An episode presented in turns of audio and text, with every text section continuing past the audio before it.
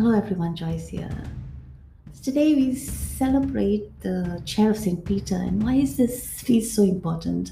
I think for me personally, it's very important because I know that I know that I'm I belong to an institution which is the longest in the entire history of organizations, and and and rightfully so. No, I mean, if imagine if God were to God up there were to think, okay, I want to start my group of followers. It would be the best example to all organizations. One is it should have, it should be the longest. Number one. Number two, it should have a good hierarchy and systems that, um, yeah, that are well in place since, yeah, since long. And if you look at it, like in the Catholic Church, what I think the one thing that really astounds me about the church is that it has it has had the, the succession since the time of Peter, right? I mean, with the iconic words of Jesus when he told Peter, "I tell you, you are Peter, and on this rock I will build my church." And and he said, "It's you are going to lead my church more than more than anything else." And with these iconic words, he started he started his church. And after Peter, there's been all been succession of bishops and, and, and popes. Yeah, some had their some were not imperfect, some were some really did so many horrible things, but then we are all human beings leading this institution. I, I I can forgive that because I'm not perfect myself. So so what is it about this church that is so significant in that today, even if the Pope were to send out a letter, it would reach every corner of the world, and to the last single person will hear the Pope's message through all these various layers in the church. That is that is so impressive, and this has been happening for so many centuries. So, yay! Thank God, that I belong. I, I, so much to learn, and, and I believe that even in management, uh, the church is, lo- is seen as a great example. Um, having said that, I am looking at uh, 1 Peter, and what does Peter say? Something so beautiful here about leadership. And today he says, no, in 1 Peter 5, I exhort leaders among you as a fellow and a witness. And what is this exhortation? Tend the flock of God that is in your charge. In other words, you're not in charge of them.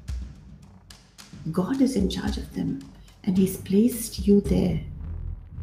Tend to them not by constraint, but willingly. So the first requirement is that it's not done by force. It is a voluntary task. So even the priest and, the, and everyone who serves the church, it's a voluntary task, not handed down. Oh, because my father, oh, that's not father please, because yeah, please don't get married. Um, yeah, and then it moves on, not for shameful gain. That's the second one. Because today we see, you know, in many organizations, even in church circles, even some, yeah, sadly, even in the in the Catholic Church, there has been, in, in, uh, yeah, incidences where where priests have taken a lot of money, and and this is against what what is written in Scripture, not for shameful gain. In other words, to, to operate without exacting monetary gains for oneself. So today I would like to take the time to to pray for this church. So I I invite you to pray for this church as well as the leaders around the world and even for us. So thank you, Father, that you invite you have invited me to this beautiful, beautiful organization, institution which you call your own. Thank you that I am part of it. This this big, grand, beautiful structure, and yeah, and I pray, Lord God, that today, that even as we celebrate the feast of Saint Peter, that you will safeguard your church, safeguard the flock, safeguard the shepherds that look after it, because as had required, Lord, you you you did not you do not want leaders that are self serving, but you want leaders that are serving. You want leaders that are servants. Because you yourself was one. When you started this church, Lord, you you were you instituted this church, but you went down and you washed your disciples' feet. That's the kind of leaders that we want to be. And we pray for more such leaders, even us, to be good servants, to be to be to just forget ourselves in this act of service that you portrayed.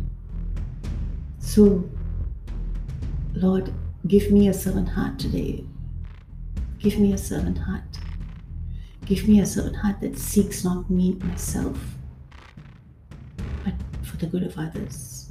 And I pray this for everyone, all of us in and out of the church circles, that we will all forget about ourselves, but look out for the other. Amen.